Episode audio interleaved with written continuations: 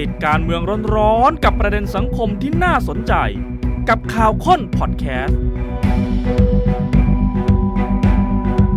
สวัสดีครับสวัสดีค่ะต้อนรับเข้าสู่ข่าวค้นคนข่าวกับผมวราวิจิตรมณีครับดารินสิงห์ค่ะคุณค่ะช่วงนี้ตัวเลขปริศนาในทางการเมืองลือกันให้ว่อนอีกแล้วคุณดลินเลขไหนคะ90 บ้าง 63 บ้าง บอลเหรอ 72บ้าง คืออะไร มันก็ต้องออกเลขไหนสักเลขหนึ่งนะถ้ารวมทั้งหมดเป็น 9 ก็คือสารใช่ไหม ก็สลับกันอยู่แค่เนี้ยนะครับ เสียงข้างมากเสียงข้างค่ะน้อย เพราะว่า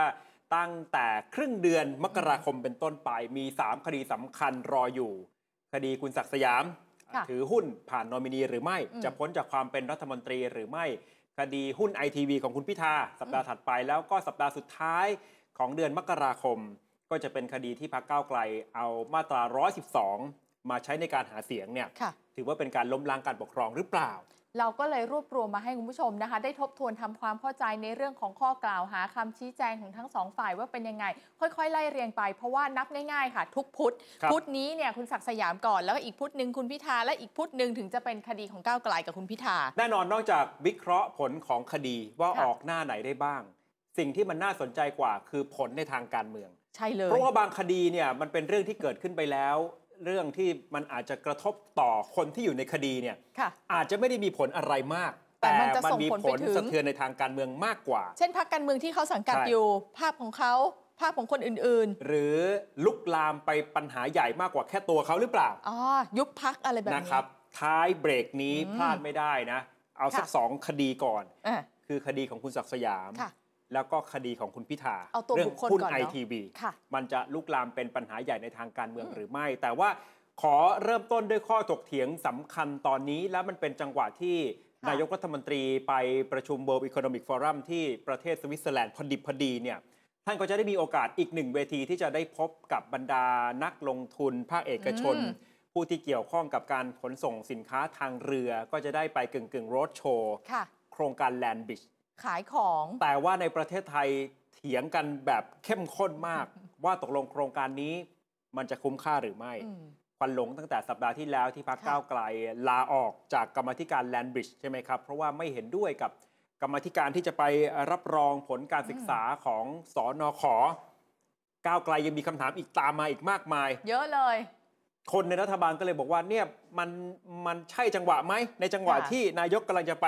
รถโชว์อืม ไปโฆษณาประชาสัมพันธ์อืมเชิญชวนนักลงทุน แต่ภายในประเทศเกิดมีข้อถกเถียงเถียงว่าสิะโครงการนี้มันคุ้มหรือเปล่า ไม่รู้ว่าจะเคลียร์ได้ไหมนะ เพราะเดี๋ยวจะไปประชุมคอรมอสัญจรที่ระนองใช่ไหมครับก็ไปเรื่องนี้เหมือนกันคนในพื้นที่เขาก็บอกว่าเขาอยากจะรอเจอท่านนายก โดยเฉพาะในกลุ่มคนเครือข่ายที่เขามองว่าอย่าสร้างเลยแลนบริดจ์อะมีทั้งคัดค้านอืมมีทั้งกลุ่มที่เชียร์ใช่ค่ะนะแล้วก็ข่าวข้นคนข่าววันนี้มีมุมมองของฝ่ายความมั่นคง ด้วยว่าอ่าโครงการ Land Bridge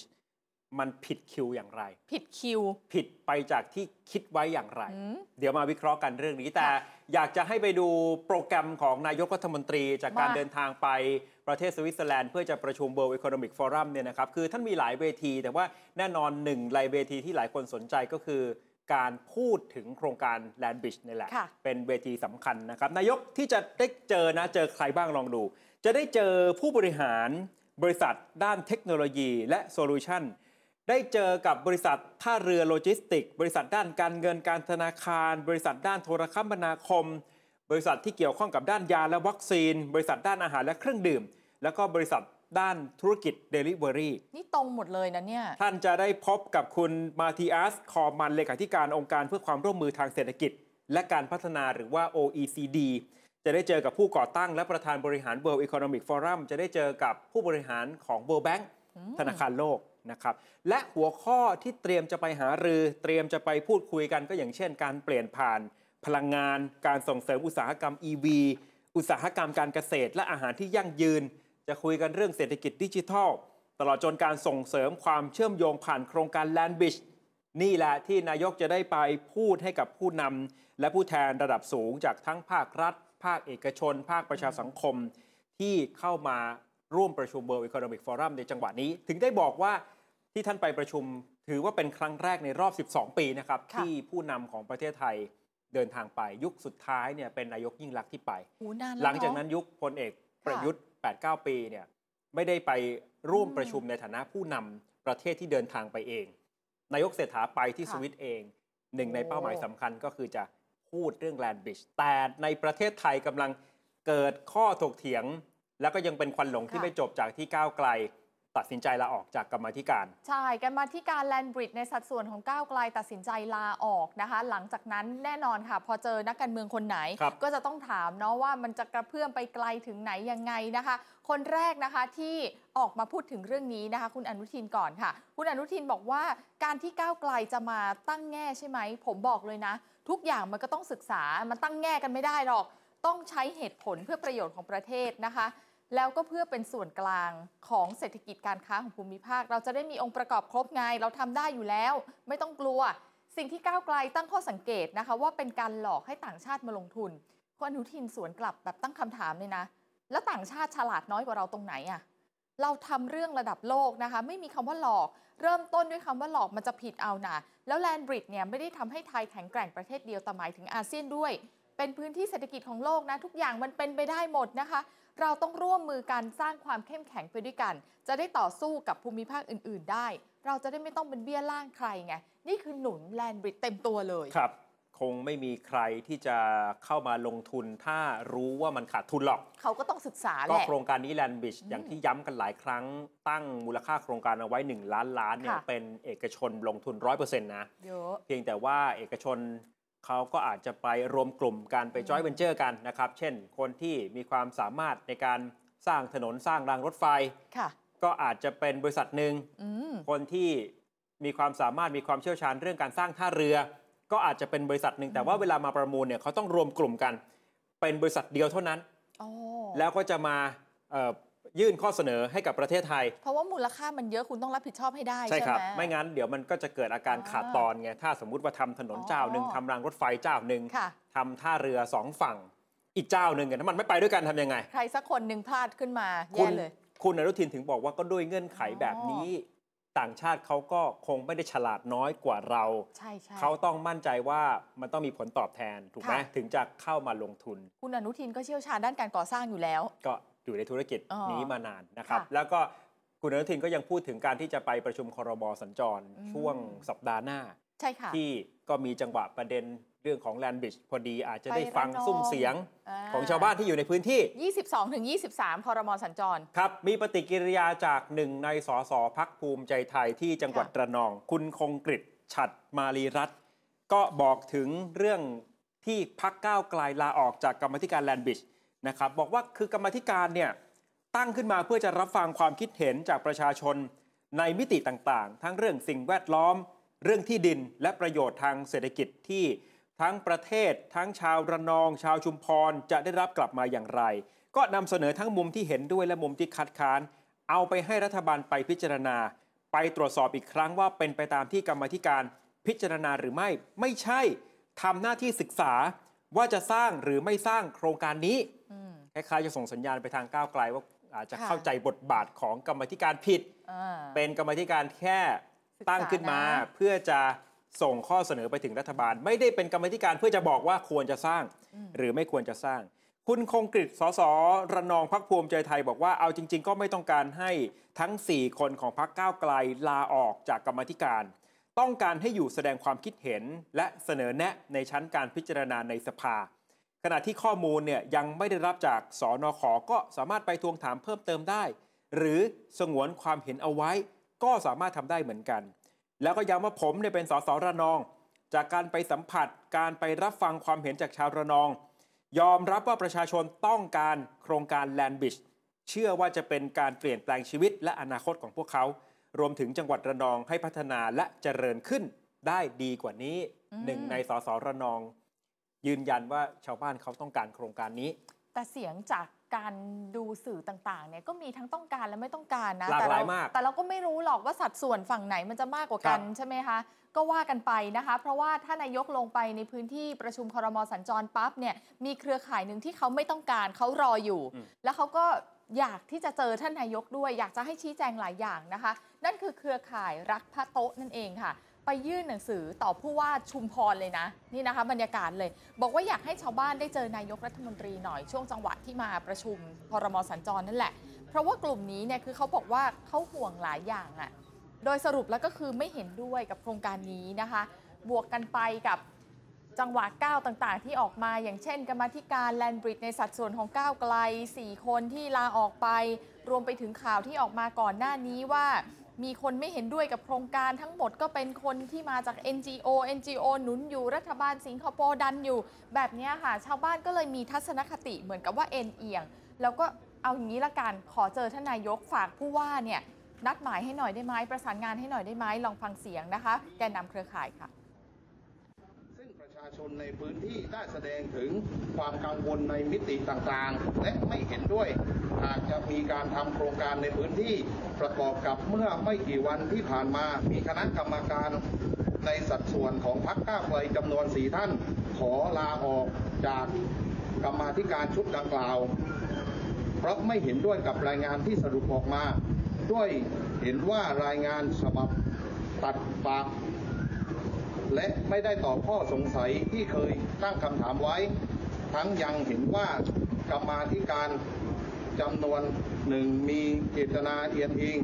เพื่อให้ผลการศึกษาสอดคล้องไปกับแนวทางรัฐบาล ซึ่งเรื่องนี้กลายเป็นเหตุผลที่สมาชิกพรรคเพื่อไทยออกมานำเสนอข่าวแบบกล่าวหาว่า ผู้ที่ไม่เห็นด้วยกับโครงการนี้ทั้งหมดล้วนเป็นพวกได้รับการสนับสนุนจาก NGO และรัฐบาลสิงคโปร์ เนี่ยนะคะ ก็บอกว่าหลังจากที่เขายื่นหนังสือกันเสร็จเรียบร้อยนะคะ ทางผู้ที่มารับหนังสือก็บอกว่าเดี๋ยวจะนำเสนอข้อเรียกร้องนี้ไปให้นายกให้ครับทราบแบบเร็วที่สุดเลย พี่น้องประชาชนจะได้สบายใจนะคะ หมายถึงว่าพี่น้องชุมชน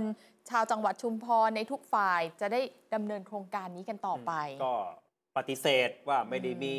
เอ่อใครอยู่เบื้องหลัง ไม่มีให้ทุนมาเคลื่อนไหว เพื่อที่จะต่อต้านโครงการใช่แลนบริดจ์นะครับอยากจะส่งข้อเรียกร้องนี้อืมไปถึงนายกรัฐมนตรี อีกมุมหนึ่งนี่ก็เป็นสสภาคใต้เหมือนกันค่ะณสันเพชรบุญญามณีจากพรรคประชาธิปัตย์นะครับที่จริงออกมาเตือนตั้งแต่เมื่อวานนี้ แต่ว่าเอามาเล่าให้ฟังอีกครั้งหนึ่งเพื่อจะบอกความเคลื่อนไหวภายในพรรคประชาธิปัตย์ฮะเวลาพูดถึงพรรคประชาธิปัตย์เนี่ยอาจจะต้องพูดให้ชัดนะว่าหมายถึง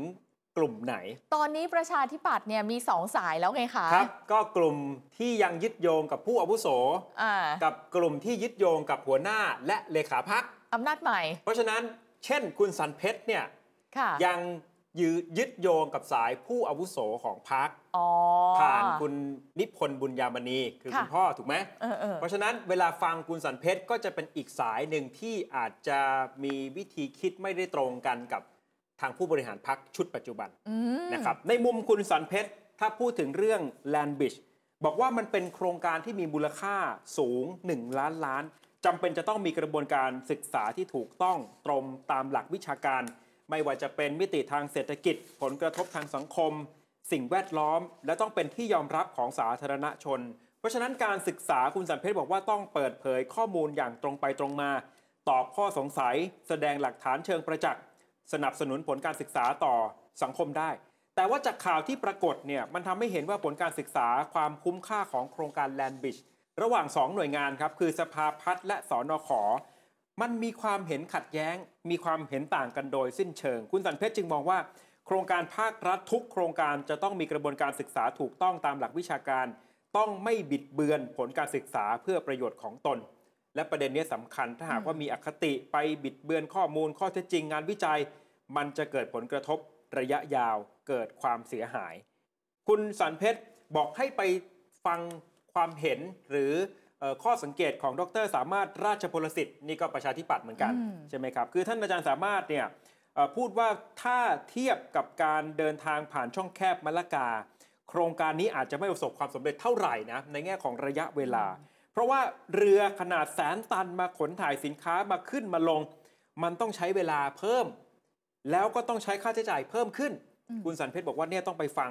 เอ่อความเห็นในมุมเหล่านี้ด้วย ฐานเศรษฐกิจสื่อในเครือของเนชั่นทีวีสื่อในเครือของเนชั่นคุณนรินทร์เคยค่ะจัดงานคล้ายๆ เป็นการสัมมนาอ่าแล้วก็เอาคนที่มีความรู้ในแวดวงเนี้ยมาพูดคุย เขาบอกว่าเรือขนาดใหญ่เนี่ยนะครับสักหมื่นตู้ ที่บรรทุกได้ใช่ใช่ไหมคะใช้เวลายกลงนะ เคลียร์บนเรือเนี่ยนะอืมเจ็ดวัน เฮ้ยเจ็ดวัน ฝั่งหนึ่งนะ ข้ามไปอีกฝั่งหนึ่งโอเค ระยะทางเนี่ยมันอาจจะแค่ประมาณสัก 90 กิโลเมตรก็ใช่คือไหมเรายกลงก่อนะใช่ แล้วก็ขึ้นอีกฝั่งหนึ่งเนี่ยก็อีกเจ็ดวัน อุ้ยบวกกันเป็น 14 วัน แต่เราบอกว่าเราย่นระยะเวลาได้ประมาณเฉลี่ยประมาณ 4 วัน 4 วัน หรือเอาบางสายอาจจะ 5-6 วันอย่างเงี้ยอื้อหือมันก็เลยมีคำถามว่าตกลงมันคุ้มค่ากันหรือเปล่าอ่า อาจารย์ท่านอาจารย์สามารถราชบรสิทธิ์ก็เป็นค่ะอีกคนหนึ่งที่ตั้งข้อสังเกตเรื่องนี้ แต่ที่เอากรณีของคุณสันเพชรมาเล่าให้ฟังเพื่อจะโยงกับกรณีว่ามันเห็นเป็นความเคลื่อนไหวของประชาธิปัตย์ค่ะที่อยู่คนละสายกับใช่หัวหน้าพักและเลขาธิการพัก แล้วก็มีข่าวเหมือนกันว่าแกนนำบางส่วนเขานัดพบกันในวันพรุ่งนี้อืมนะเพื่อ อาจจะเจรจาทางการเมืองย้ายเข้าไปที่พักที่เป็นเครือข่ายของพักก้าวไกลเฮ้ยฟังดีๆนะ คนละขั้วเลยนะ ย้ายเข้าพักที่เป็นเครือข่ายของพักก้าวไกลอ่าแล้วก็อาจจะเป็นพันธมิตรสู้ศึกเลือกตั้งในครั้งหน้า เพื่อจะให้พักที่เป็นเครือข่ายเนี้ยช่วยไปเจาะฐานเสียงภาคใต้อ๋อมาเติมให้ภาคกับใต้พรรคก้าวไกลให้แต่ว้าจะทำโดยคนเก่าของพักประชาธิปัตย์โอ้เดี๋ยวรอดูว่า ตกลงคนกลุ่มนี้เขาอาจจะเอ่อวางแผนไปเคลื่อนไหวภายใต้พักใหม่ และจะไปมีความเชื่อมโยงกับความเป็นพักก้าวไกลอย่างไร เออ น่าลุ้นนะครับคู่ขนานกันไปเพราะว่านะคะถ้าเราถ้าเราฟังติดตามดูเนี่ยเออเอ่อสายที่เป็นหัวหน้าพักหรือว่าเลขาธิการพักถ้าค่ะเกี่ยวกับเรื่องแลนบิชอืมยังไม่ได้เห็นปฏิกิริยาว่าคุณจะเห็นด้วย หรือจะไม่เห็นด้วยหรือมีข้อสังเกตอย่างไร แต่คุณสันเพชรเนี่ยออกมาเตือนเลยว่าห้ามบิดเบือนข้อมูลนะอืมต้องไปดูดีๆว่ามันคุ้มหรือไม่คุ้มก็อาจจะมองว่าอาจจะคิดตรงข้ามกับรัฐบาลในแง่ของโครงการนี้ถูกไหมเรื่องยากเหมือนกันนะครัคะบเพราะว่าประชาธิปัตย์เนี่ยด้วยดั้งเดิมเดิมทีของเขาอะเขาก็จะมีจุดยืนของเขาอืมแล้วตอนที่เขาไม่โอเคเลยกับก้าวไกล จุดยืนนั้นก็ยังคงอยู่ไงใช่เรื่องหนึ่งหนึ่งสองอย่างเงี้ยแล้วครับจะไปอยู่ในพักที่เป็นสาขาของก้าวไกลอยู่ยังไงวะก็ แต่ตอนนี้สถานะในพักมันอ่าเป็นแบบนี้ไงอาจจะแยกเป็นสองสายออเพราะฉะนั้นออเวลาให้ความเห็นเกี่ยวกับค่ะเรื่องอะไรก็ต้องดูว่าคนที่พูดเนี่ยใช่เป็นสายหัวหน้าพักหรือเปล่าอ่ามาดูอีกหนึ่งความเห็นนะคะ สายนี้เนี่ยจะบอกว่าเกี่ยวการเมืองก็คงไม่ใช่ครับเพราะว่าเขามองในมุมของความมั่นคงเป็นหลักค่ะ เรื่องคุ้มค่าระยะเวลาหรือเรื่องเงินอะไรเนี่ยวางไว้ก่อนนะ มองในมุมมองความมั่นคง ผู้เชี่ยวชาญด้านความมั่นคงคนนี้นะคะ เคยดำรงตำแหน่งหัวหน้าหน่วยความมั่นคงระดับประเทศ เขาบอกกับข่าวค้นคนข่าวของเราค่ะ บอกว่าโครงการแรนบิชเป็นอีกหนึ่งโครงการลงทุนขนาดใหญ่เป็นเมกะโปรเจกต์ใช่ไหม ที่เขาพูดว่ารัฐบาลเศรษฐาประเมินผิดพลาด ใช้คำนี้เลยนะ เพราะว่าเท่าที่ทราบมาเนี่ยนายกเศรษฐาและทีมยุทธศาสตร์ของรัฐบาล เคยประเมินเอาไว้ว่าจีนจะสนใจ โครงการแลนบริด เพราะว่าในอดีตเคยให้ความสนใจในโครงการขุดคลองคลอดกระโดยเฉพาะคลองไทย แต่ว่าข้อมูลเนี้ยมันไม่ทันสมัยแล้วไง เพราะว่าสิ่งที่จีนสนใจคือคลองไทย หรือว่าคอคลอดกระที่ขุดขึ้น มีลักษณะเหมือนคลอง ช่องแคบ ให้เรือผ่าน แต่มันไม่ใช่ลักษณะแลนบริดมันไม่เหมือนกันนะอืมคือจีนเนี่ยจะสนใจถ้าคุณน่ะผ่าไปเลย แล้วครับให้เรือผ่านไปเลยอย่างนั้นนะคะแต่แลนบริดเราต้องแวะก่อนไง คือก็จะมีทางออกใช่ ไปสู่มหาสมุทรอินเดียเพิ่มขึ้นอืมอีกหนึ่งทาง ใช่อ่าถ้ามันเป็นคลองไปเลย ใช่ แต่ทีเนี้ยพอมันเป็นถนน เป็นมอเตอร์เวย์ เป็นเส้นทางรถไฟ หรือแม้แต่กระทั่งท่อส่งก๊าซธรรมชาติและน้ำมันเนี่ย ตรงนี้นะคะ จีนเขามีเส้นทางออกทะเลอันดามันอยู่แล้ว เขามีอยู่แล้วไง เขาจะพาดผ่านเมียนมา ยิ่งปัจจุบันสถานการณ์ในเมียนมาล่อแหลมมากจากสงครามการเมืองนะคะ จีนก็จะมีอำนาจต่อรองเหนือรัฐบาลเมียนมามากขึ้นไปอีก รวมไปถึงชนกลุ่มน้อยทุกกลุ่มด้วย จีนก็เลยใช้ทางผ่านออกสู่ทะเลอันดามัน และมหาสมุทรอินเดีย จากแผ่นดินเมียนมาได้แบบร้อยเปอร์เซ็นต์นะคะ คือไม่จำเป็นต้องมาลงทุนแลนบริดจ์ของไทย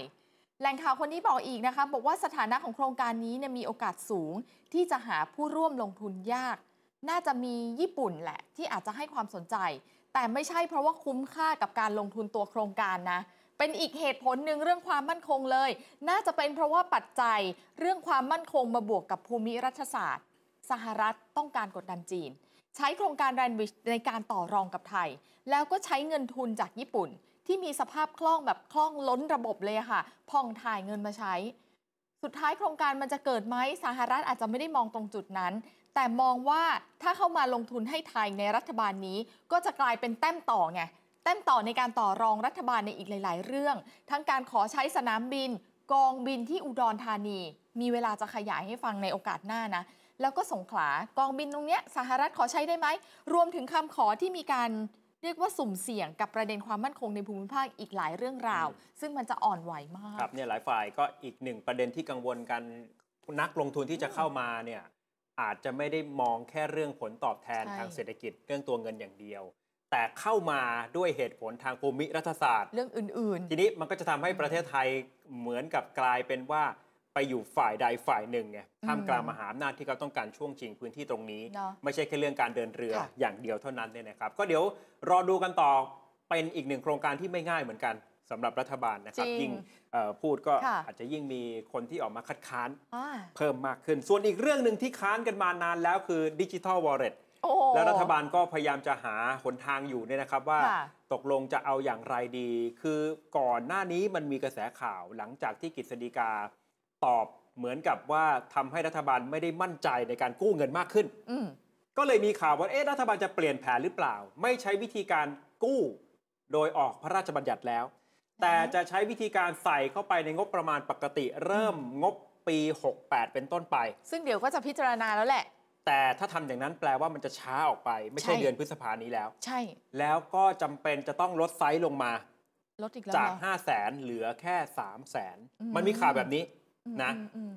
ผู้สื่อข่าวก็เลยต้องไปถามท่านรัฐมนตรีช่วยคลังค่ะว่าตกลงแล้วมันเป็น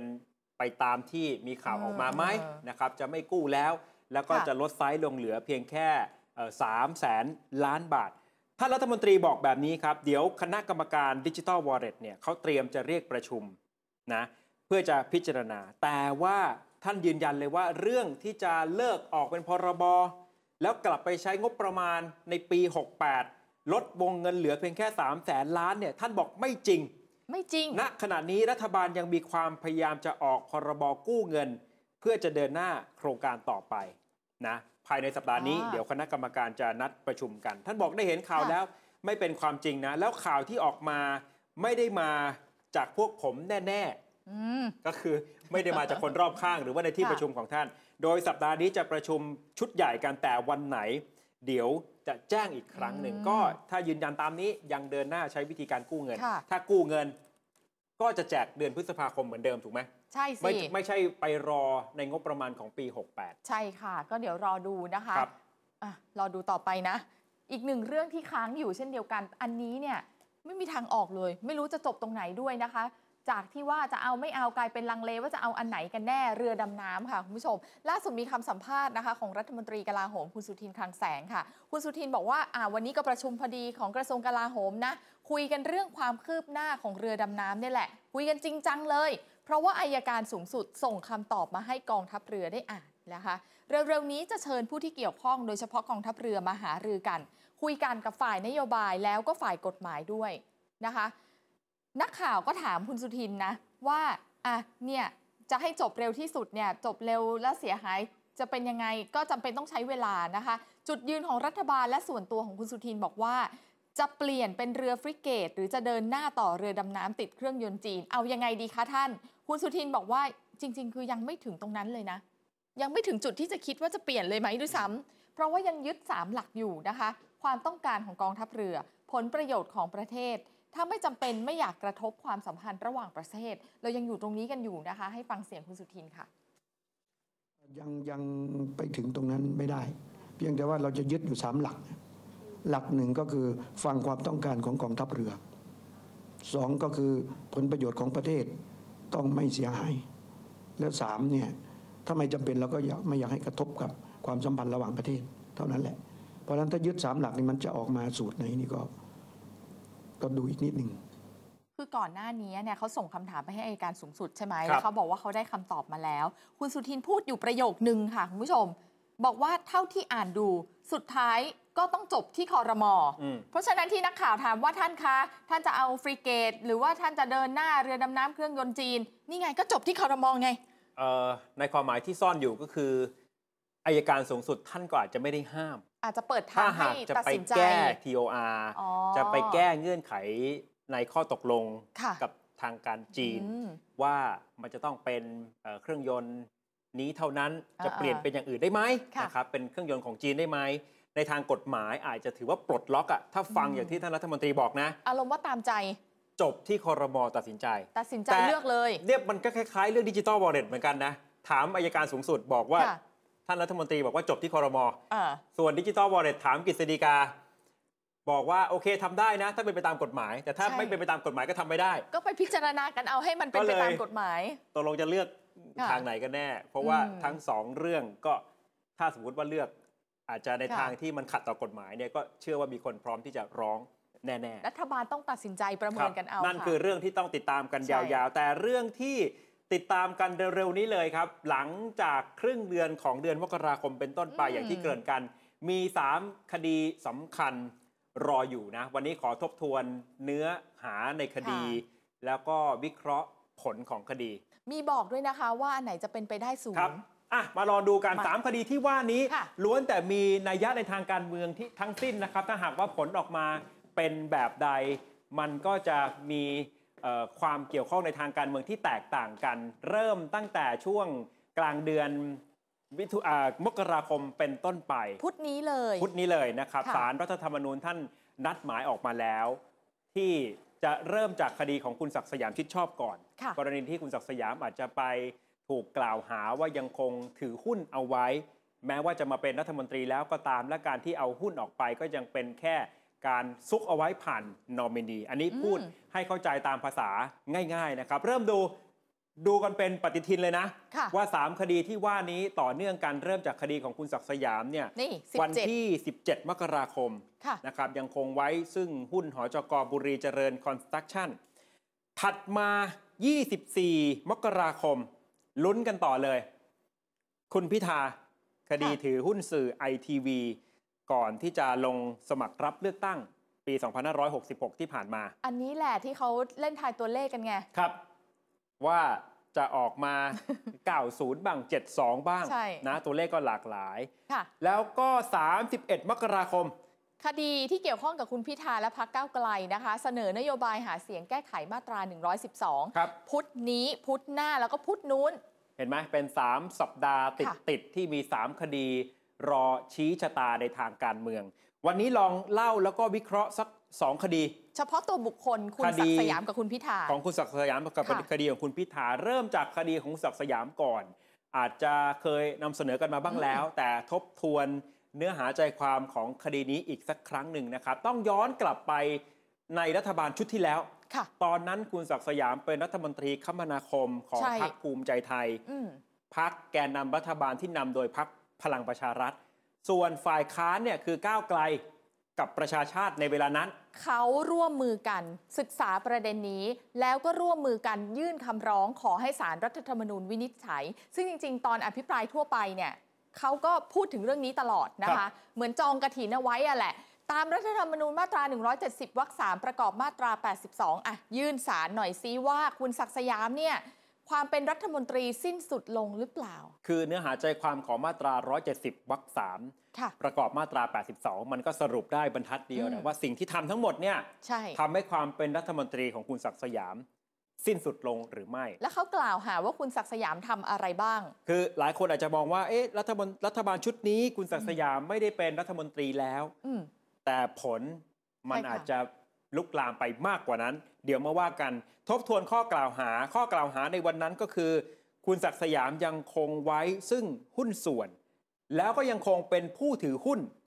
เป็นเจ้าของห้างหุ้นส่วนจำกัด บุรีเจริญคอนสตรักชั่นค่ะนะครับซึ่งก็จะเป็นบริษัทที่เกี่ยวกับการรับเหมาก่อสร้างอืมสารรัฐธรรมนูญ สั่งหยุดปฏิบัติหน้าที่ตั้งแต่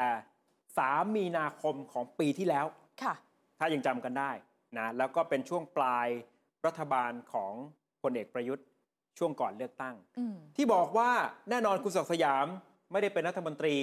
ในรัฐบาลชุดนี้แล้ว แต่ถ้าศาลบอกว่าความเป็นรัฐมนตรีของคุณศักดิ์สยาม สิ้นสุดลง สิ่งที่มันจะเกิดขึ้นลุกลามตามมา มีหลายประเด็นที่เกี่ยวข้องกับทั้งคุณศักดิ์สยาม ค่ะ และเกี่ยวข้องกับพรรคภูมิใจไทย ประเด็นแรกนะคะ เฉพาะตัวของคุณศักดิ์สยามก่อน ถ้าสมมติว่าณตอนนั้นคุณศักดิ์สยามเนี่ยเป็นรัฐมนตรีอยู่ แล้วก็มีความผิดเกิดขึ้นจริง ๆ ถ้าศาลตัดสินแบบนี้นะคะ อย่างนั้นก็ต้องไปดูสิว่าอ้าวคุณศักดิ์สยาม ยื่นบัญชีทรัพย์สินเป็นเท็จหรือเปล่า เพราะตอนนั้นไม่ได้แจ้งเรื่องหุ้นใช่ตัวนี้ อะแต่เนี่ยถ้าศาลจะผิบดอกว่า ไหม สิ้นสุดลง เพราะมีพฤติการยังค่ะ คงเป็นเจ้าของหุ้น อืม มันก็จะลามไปถึงการยื่นบัญชีทรัพย์สิน ลามไปได้อีกค่ะ คุณศักดิ์สยามนั่งเป็นรัฐมนตรีคมนาคมณตอนนั้นใช่ไหม อ้าว เดี๋ยวโดนอีกข้อกล่าวหา ได้รับประโยชน์จากโครงการก่อสร้างของกระทรวงคมนาคมไหมครับเพราะว่าบริษัทนี้ก็มีผูกสัญญารับงานจากคมนาคมเยอะเหมือนกัน ใช่ แถมบริษัทนี้หจกบุรีเจริญเนี่ยยังเคยบริจาคเงินให้กับพักภูมิใจไทย ค่ะ มันจะลามว่าเงินตัวนี้มันอาจจะเป็นอืมเงินที่มิชอบ และพักรับเข้าไปเนี่ยมีความเสี่ยงที่จะถูกยุบพักหรือไม่ เดี๋ยวก็จะมีคนยื่นร้องให้ยุบพักไหมครับ และยังมีเอ่อคำร้องทางค่ะฝั่งผู้ร้องเตรียมรอเอาไว้เชือดคุณศักดิ์สยามต่อนะ กรณีหากที่ว่าผิดผลมันออกมาเป็นค่ะลบกับคุณศักดิ์สยามเนี่ยเตรียมเอาไว้อีกอย่างน้อยๆ5คดี โอ้โห ยกตัวอย่างสักสองคดี เรื่องการทำและการใช้เอกสารเท็จอืมแล้วก็เรื่องบัญชีทรัพย์สินค่ะ เป็นเท็จเหมือนกันในแง่ของการยื่นนะครับ เพราะฉะนั้นรอดูว่าผลมันจะลุกลามไปขนาดไหน แต่คุณศักดิ์สยามก็มีคำชี้แจงใช่เหมือนกันที่อาจจะเคยออกมาบอกแล้วนะครับ รวมถึงทบทวนข้อกล่าวหาของตัวคุณศักดิ์สยาม ซึ่งฝ่ายค้านในเวลานั้นคือพรรคก้าวไกลกับพรรคประชาชาติ พยายามจะยื่นให้สารรัฐธรรมนูญได้วินิจฉัย ข้อกล่าวหาเนี่ยก็คืออย่างที่บอกคุณศักดิ์สยามยังคงไว้ ซึ่งหุ้นหอจกบุรีเจริญค่ะ นะครับ เงินค่าหุ้น ซึ่งคุณศักดิ์สยามเนี่ยบอกว่าให้คุณสุภวัตอืมมาซื้อหุ้นใช่แต่จริง ๆ แล้วเงินน่ะเป็นเงินของคุณศักดิ์สยาม นี่ข้อกล่าวหานะอ่าข้อกล่าวหาบอกว่าคุณศักดิ์สยามเนี่ยใช้เงินตัวเองไปให้คุณสุภวัตแล้วคุณสุภวัตก็มาซื้อหุ้น ตามเอกสารเนี่ยชื่อคุณสุภวัตเนี่ยมาซื้อค่ะหุ้นตรงนี้อืมแต่ข้อกล่าวหาก็คือ จริง ๆ แล้วเงินที่คุณสุภวัตเอามาซื้อเนี่ย คุณศักดิ์สยามเป็นคนค่ะให้ นะครับสามคือการโอนหุ้นเป็นนิติกรรมอำพรางอืมเพื่อจะให้นอมินีถือหุ้นแทนตัวคุณศักดิ์สยามอ่า4คือเรื่องรายได้หลักฐานการเสียภาษีของคุณสุภวัตที่มาซื้อหุ้นเนี่ยอืมไม่สอดคล้องกับฐานะทางการเงินของเพราะว่าคุณสุภวัตเอเงินงเงินซื้อหุ้นนี่เยอะมากนะ120ล้านนะแต่ถ้าไปดูบัญชีรายได้ของคุณสุภวัตเนี่ย ดูขัดแย้งกันมันแย้งกันนะครับ แล้วก็ 5 คุณสุภวัตอ้างว่าได้ทำธุรกิจกับบริษัทศิลาชัย บุรีรัมย์1991ค่ะจำกัดนี่ก็เป็นบริษัทอีกเครือหนึ่งอืมที่เกี่ยวข้องกับครอบครัวของคุณศักดิ์สยาม ก็เลยมีรายได้จากการทำธุรกิจกับอ่าบริษัทศิลาชัยเนี่ยมาซื้อหุ้นคุณศักดิ์สยามอืมแต่ก็ย้อนกลับมาเรื่องเดิมแต่กลับไม่พบหลักฐานการเสียภาษี ถ้าทำธุรกิจก็ต้องเสียภาษีอ่าถูกไหมทำไมถึงไม่มีหลักฐานเลยล่ะ แล้วเงินที่เอามาซื้ออหุ้นเนี่ยเอามาจากไหน แล้วก็สุดท้ายคือคุณสุภวัตในปี 2560 มีข้อมูลว่ามีรายได้ 90,000 กว่าบาทเท่านั้นเองเห็นไหมครับ มันก็ทั้งปีอะนะอาจจะดูว่ารายได้เท่านี้ แต่ทำไมถึงมีอืมเงินมาซื้อหุ้น ของคุณศักดิ์สยามกันแน่เหล่านี้คือข้อกล่าวหาข้อสงสัยนะคะ ส่วนตรงนี้คือคำชี้แจงค่ะ ที่คุณศักดิ์สยามเคยให้เอาไว้นะคะ คุณศักดิ์สยามบอกว่าก็ผมไม่ได้ถือหุ้นแล้ว ไม่ได้ถือหุ้นก่อนมาเป็นรัฐมนตรีเลย เพราะผมขายไปแล้วไง ขายให้คุณสุภวัตเนี่ยแหละก่อนรับตำแหน่ง ยืนยันแบบนี้นะคะ คุณศักดิ์สยามบอกว่า การขายหุ้นทั้งหลายแหล่เนี่ยมีหลักฐานทางธุรกรรม ว่าคุณสุภวัตใช้เงินมาซื้อหุ้นไปจริง ๆ หลักฐานมีหมด การซื้อการขายโอนหุ้นกัน ย้ำว่าไม่ใช่นิติกรรมอำพรางอืม ทำตามปกตินะซื้อมาขายไปนะคะ ส่วนบริษัทศิลาชัยที่ถูกพูดถึงอีกหนึ่งบริษัทเนี่ยที่บอกว่าต้องไปกู้ยืมเงินคุณสุภวัตมันมีจังหวะหนึ่งค่ะที่เขากางหลักฐานกันว่าบริษัทสุราชัยเนี่ยได้กู้ยืมเงินในสุภวัตจริง ๆเขาก็อธิบายว่า เพราะว่าศิลาชัยขาดสภาพคล่องเครื่องจักรมันก็พังพนักงานก็ทุจริต ก็เลยต้องมายืมเงินคุณสุภวัตอืมบริษัทศิลาชัย ยืมมาแล้วก็ยังหาคืนไม่ได้ สุดท้ายเขาก็เลยทำสัญญากู้ยืมเงินจากนายสุภวัตซะเงินที่ได้จากการทำธุรกิจกับบริษัทศิลาชัยนะคะ เงินบางส่วน บางส่วนนะ ก็เอามาซื้อหุ้นหอจกบุรีเจริญจากอืคุมณศักนี่ดิ์สไงยามนั่ที่นแหละมาของตัวเงิน ใช่มาจากตรงนี้เลยก็ไปทำธุรกิจมาไง ส่วนข้อสุดท้ายนะคะบอกว่าไม่พบคำชี้แจงที่ชัดเจนเรื่องของการไม่เสียภาษี เหมือนกับว่าเชิงยอมรับอะนะว่าไม่ได้เสียภาษี แต่เขาไม่ได้อธิบายแบบนี้จริงๆอะคือการไม่ได้เสียภาษีก็ไม่ได้แปลว่าอืมที่มาของเงินในการมาซื้อหุ้นน่ะค่ะมันจะมาจากเงินของคุณศักดิ์สยามเออใช่ไหมเพราะว่าเขาคุณสุภวัตเนี่ยเขาทำเขาชี้แจงว่าเขาทำธุรกิจอ่ากับบริษัทศิลาชัยก็เป็นอีกค่ะบริษัทหนึ่งได้เงินตรงนั้นมา แล้วก็เอามาซื้อหุ้น ของคุณศักดิ์สยามจากหจกบุรีเจริญค่ะนะครับนี่คือข้อกล่าวหาคำชี้แจงที่ทบทวนให้คุณผู้ชมเห็น เดี๋ยวตอนฟังคำวินิจฉัยของศาลวันพุธนี้เนี่ยอาจจะได้เห็นประเด็นเหล่านี้ใช่ใช่จะได้เข้าใจตามทันว่าศาลท่านกำลังหมายถึงข้อไหนอะไรที่มีน้ำหนักอะไรที่ไม่มีน้ำหนักนะครับค่ะทีนี้ถ้าคุณศักดิ์สยามมีคำวินิจฉัยออกมาว่าพ้นจากตำแหน่งเนี่ยสมมุตินะนะสพ้นจากตำแหน่งค่ะรัฐมนตรีในตอนนั้น คือถ้าไม่พ้นทุกอย่างก็ ไม่ได้ไม่มีมีอะไรอะไรเกิดขึ้นเกิดขึ้นนะถ้ายกอ่าคำร้องไปค่ะแต่ถ้าพ้น ว่ากันว่าพักภูมิใจไทยก็เตรียมแผนรองรับเอาไว้แล้ว กรณีที่มันเกิดเลวร้ายที่สุดอย่างที่เรามองไปแล้วว่าค่ะมันเป็นไปได้ไหมถ้าหอจกบุรีเจริญคอนสตรักชั่น บริจาคให้กับพักภูมิใจไทยอืมแล้วมันจะลามไปถึงสถานะของพักภูมิใจไทย ก็มีข่าวว่าเขาเตรียมไว้จริงๆอะค่ะในครับกรณีที่เลวร้ายสุดๆเลยนะ หากว่าศาลวินิจฉัยว่ายังคงไว้ซึ่งหุ้นจริง ๆ ก็คือคุณศักดิ์สยามผิดเนี่ยคดีจะลามไปถึงการร้องยุบพักอะไรแบบนี้ แล้วถ้าไปถึงจุดนั้นอีกนะ กรรมการบริหารพักก็โดนยกเข่ง ถูกต้องไหมล่ะถ้าโดนยุบพักพักก็เลยเตรียมขุนพลชุดใหม่ขึ้นมาแทนครับวางตัวเอาไว้ค่ะ มีคนที่เตรียมเอาไว้แล้ว ตำแหน่งใหญ่ๆอะนะนะ แต่ว่าแน่นอนก็คงไม่ได้ใช้ชื่อพักภูมิใจไทยแล้วนะค่ะ แต่ก็จะเป็นพักที่อยู่ในเครือของอืมภูมิใจไทยเนี่ยแหละ ค่ะหัวหน้าพักคนที่เขาเตรียมเอาไว้ยังคงนามสกุลชิดชอบ อืมแต่เป็นชิดชอบที่ยังไม่ได้มีบาดแผลในทางการเมือง เหรอ ส่วนเลขาพักอืมเป็นคนในตระกูลรัชกิจประการ ที่ไม่ใช่คุณพิพัฒน์โอ้โหรัฐมนตรีแรงงานท่านปัจจุบันค่ะ นะครับ จับตามองว่าเอ่อ มันจะลุกลามจากกรณีคุณศักดิ์สยามอืมไปถึงความเป็นพักภูมิใจไทยหรือไม่ ถ้าถึงภูมิใจไทยก็เตรียมแผน 2 เอาไว้ แต่อย่างที่ย้ำนี่เป็นแค่แผนแผนเฉยๆอาจจะไม่ต้องใช้แผนนี้เลยก็ได้อืมถ้าหากว่าคุณศักดิ์สยาม ถูกยกค่ะคำร้องไป หรือ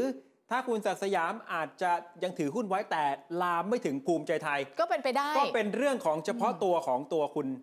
ศักดิ์สยามอยู่ดี คือถ้าจะไปสู้เรื่องยุบพักหรืออะไรเนี่ยมันต้อครังบเป็นยกหลังจากนี้เป็นต้นไปอันนี้อีกเล่าให้ฟังว่าทางใช่พรรคเขามีข่าวว่าเตรียมการเอาไว้อย่างไร นี่อ่าหนึ่งคดีรอลุ้นกันวันพุธนี้ค่ะสัปดาห์ถัดไป 24 มกราคม คุณพิธา อีกหนึ่งคดีค่ะเป็นคดีเกี่ยวข้องกับการถือหุ้นไอทีวีอืมซึ่งถือว่าเป็นหุ้นสื่อในวันสมัครรับเลือกตั้ง จะส่งผลต่อสถานะความเป็นสสของคุณพิธา ตามมาตรา 101 วงเล็บ 6 ประกอบมาตรา 98 วงเล็บ 3 หรือไม่ ค่ะสองซีนารีโอครับด้วยกันก็คือผิดกับยกคำร้องนั่นแหละอืมสมมุติว่าศาลชี้ว่าคุณคุณพิธาผิดนะ ผลที่จะเกิดขึ้นคือตัวของคุณพิธานะคะ หลุดจากสสแต่ไม่ได้ถูกตัดสิทธิ์ทางการเมืองอืมก่อนหน้านี้เนี่ยตั้งแต่เริ่มคดีเริ่มตั้งเขามานะคะ นัดไต่สวนพยานก็คุยกันว่า เออถ้าสมมติว่าผิดจริง ๆ เนาะคุณพิธาก็ไปลงสมัครได้นี่ เขาไม่ได้ห้าม ให้ใครสักคนหนึ่งออกไปลาออกแล้วครัคุณพิธาก็ไปลงสมัครเลือกตั้งใหม่ วัดคะแนนเสียงเช็กเรตติ้งได้ด้วย อืมแต่คุณพิธาย้ำกับทางเนชั่นนะคะ บอกว่าผมไม่เอาแล้ว รอสมัยหน้าเลย อืมไม่เอาคือหมายถึงว่าจะไม่ใช้วิธีการให้สสลาใช่ออก เพื่อจะลงแทนคืออย่างที่เคยบอกไว้ว่าทำแบบนั้นมันก็อาจจะถูกวิจารณ์อะ เพราะว่าสสเขตลาออกเนี่ยมันก็ต้องมีเหตุผลค่ะแล้วก็ต้องเสียงบประมาณในการจัดการเลือกตั้งใหม่นะอืมเพราะฉะนั้นชัดเจนว่าคุณพิธาจะไม่ใช้วิธีนี้ก็จะค่ะไปรอเลือกครั้งหน้าเลย เพราะคุณพิธาไม่ได้ถูกตัดสิทธิ์ใช่ถ้าหากว่าพ้นจากสสก็แค่ค่ะครั้งนี้เท่านั้นอืมแต่ผลอีกด้านหนึ่งถ้าหากศาลยกคำร้อง ก็กลับเข้าไปในสภานะคะ แล้วก็จะอภิปรายในวันรุ่งขึ้นคือ 25 เลยครับเข้าเตรียมามแบบนั้นทำงาเลนยในสภาใช่ค่ะทันที นักข่าวยังมีโอกาสถามคุณพิธานะว่า สมมุติว่าคุณพิธาพ้นผิดแล้วว่าคุณพิธากลับมาเป็นหัวหน้าพักไหม่ล่ะอืมคุณพิธาบอกขึ้นอยู่กับที่ประชุมใหญ่ของพักอืมพักก้าวไกลจะประชุมใหญ่ของพักช่วงเดือนเมษายนค่ะซึ่งมันเป็นเอ่อครบวาระตั้งแต่ก่อตั้งพักก้าวไกลเมื่อ 4 ปีที่แล้วหลังจากอ๋อออนาคตใหม่ถูกยุบค่ะเขาคุยกันไว้ในข้อบังคับพักอืมว่าคณะกรรมการบริหารชุดแรกเนี่ย จะมาทบทวนเลือกกันใหม่เมื่อผ่านไป 4 ปีอ๋อทีนี้จังหวะของคุณพิธาเนี่ยมันก็ต้องแก้ปัญหากันไปก่อน พอคุณพิธาหลุดจากเอ่อต้องหยุดปฏิบัติหน้าที่ค่ะไม่ได้ทำงานในสภาพักเก้าวไกลก็เลยแก้ปัญหาเอาคุณชัยธวัฒน์และก็กรรมการบริหารชุดใหม่เข้ามาบริหาร แต่อันนั้นมันยังเป็นการนับคือความจำเป็นต่อเนื่องอ๋อเป็นการนับต่อเนื่องจากชุดแรกของพักก้าวไกลที่เคยก่อตั้ง ต้องเมษา เมษายนเขาจะขยาวกันอีกทีอืมถ้าเป็นจังหวะที่คุณพิธากลับมาเป็นสส ก็น่าเชื่อว่าคุณพิธาก็อาจจะกลับมาเป็นหัวหน้าพักค่ะแถมคุณชัยธวัฒน์ก็บอกใบ้ แกยังชอบงานเลขาอยู่ โอ้ชัดถ้าละในแง่ความถนัดเนี่ยคุณค่ะชัยธวัฒน์ทำงานหลังบ้านเป็นอืมฝ่ายเอ่อวางกลยุทธ์เนี่ยอาจจะถนัดมากกว่านะครับ ทีนี้ผลของในทางการเมืองล่ะ ถ้าค่ะหากว่ามันเกิดขึ้น แล้วก็ลองวิเคราะห์กันว่าตัวเลขมันจะออกในทางไหนได้บ้าง เฉพาะคดีของคุณพิธากับการถือหุ้นสื่อนะคะ แน่นอนแหละ ก็สองทางอะเนาะคือยกคำร้องไหม้หรือว่าจะเป็นยังไงนะคะอืมแต่การจะยกคำร้องได้เนี่ยต้องชนะอย่างใดอย่างหนึ่งในสองข้อนี้นะครับ มีสองปมที่จะต้องต่อสู้ให้ได้ อย่างอืมแรกก็คือ ถือหุ้นมรดกในนามของผู้จัดการมรดก ต้องยืนยันให้ได้ว่าผมเนี่ยคือผู้จัดการมรดกจริงๆไม่ใช่เจ้าของหุ้นไม่จใช่ริงอ่าๆ นะเพราะว่าก็สืบเนื่องมาจากคุณพ่อของคุณพิธาค่ะใช่ไหมครับ แต่ปมเนี้ยอาจจะมีช่องโหว่ที่อาจจะทำให้สู้ยากอืมนะแม้ว่าคุณพิธาก็ยังมั่นใจนะอืมเพราะเหตุผลคือในเอกสารใบหุ้นมันไม่ได้มีเขียนวงเล็บเอาไว้ว่า ถือในนามผู้จัดการมรดก โดยทั่วไปเขาวงเล็บไว้หมดไงคะครับว่าเนี่ยคือในนามผู้จัดการมรดกนะ แล้วดูเรื่องระยะเวลาก็ถือมานานอืมแล้ว น่าจะไม่ต่ำกว่า 10 กว่าปีอืมไม่ได้แบ่ง ในขณะที่ทรัพย์สินอื่นแบ่งหมดๆแบ่งแล้วอ๋อทำไมอันนี้ยังไม่ได้แบ่งแล้วค่ะบอกว่าถือในนามของผู้จัดการมรดก ซึ่งในเอกสารใบหุ้นไม่ได้มีอืมเขียนวงเล็บเอาไว้ แล้วก็แปลกอีกอย่างหนึ่งอ่าคือหลังจากที่มีข่าวคุณพิธาก็โอนหุ้นไปให้น้องชายครับ ก็อันนี้อาจจะเป็นอีกหนึ่งมุมในทางกฎหมายอืมที่คงจะได้ฟังว่าศาลจะวินิจฉัยค่ะอย่างไร แต่ถึงแม้ว่าจะถูกมองว่ายังคงถือหุ้น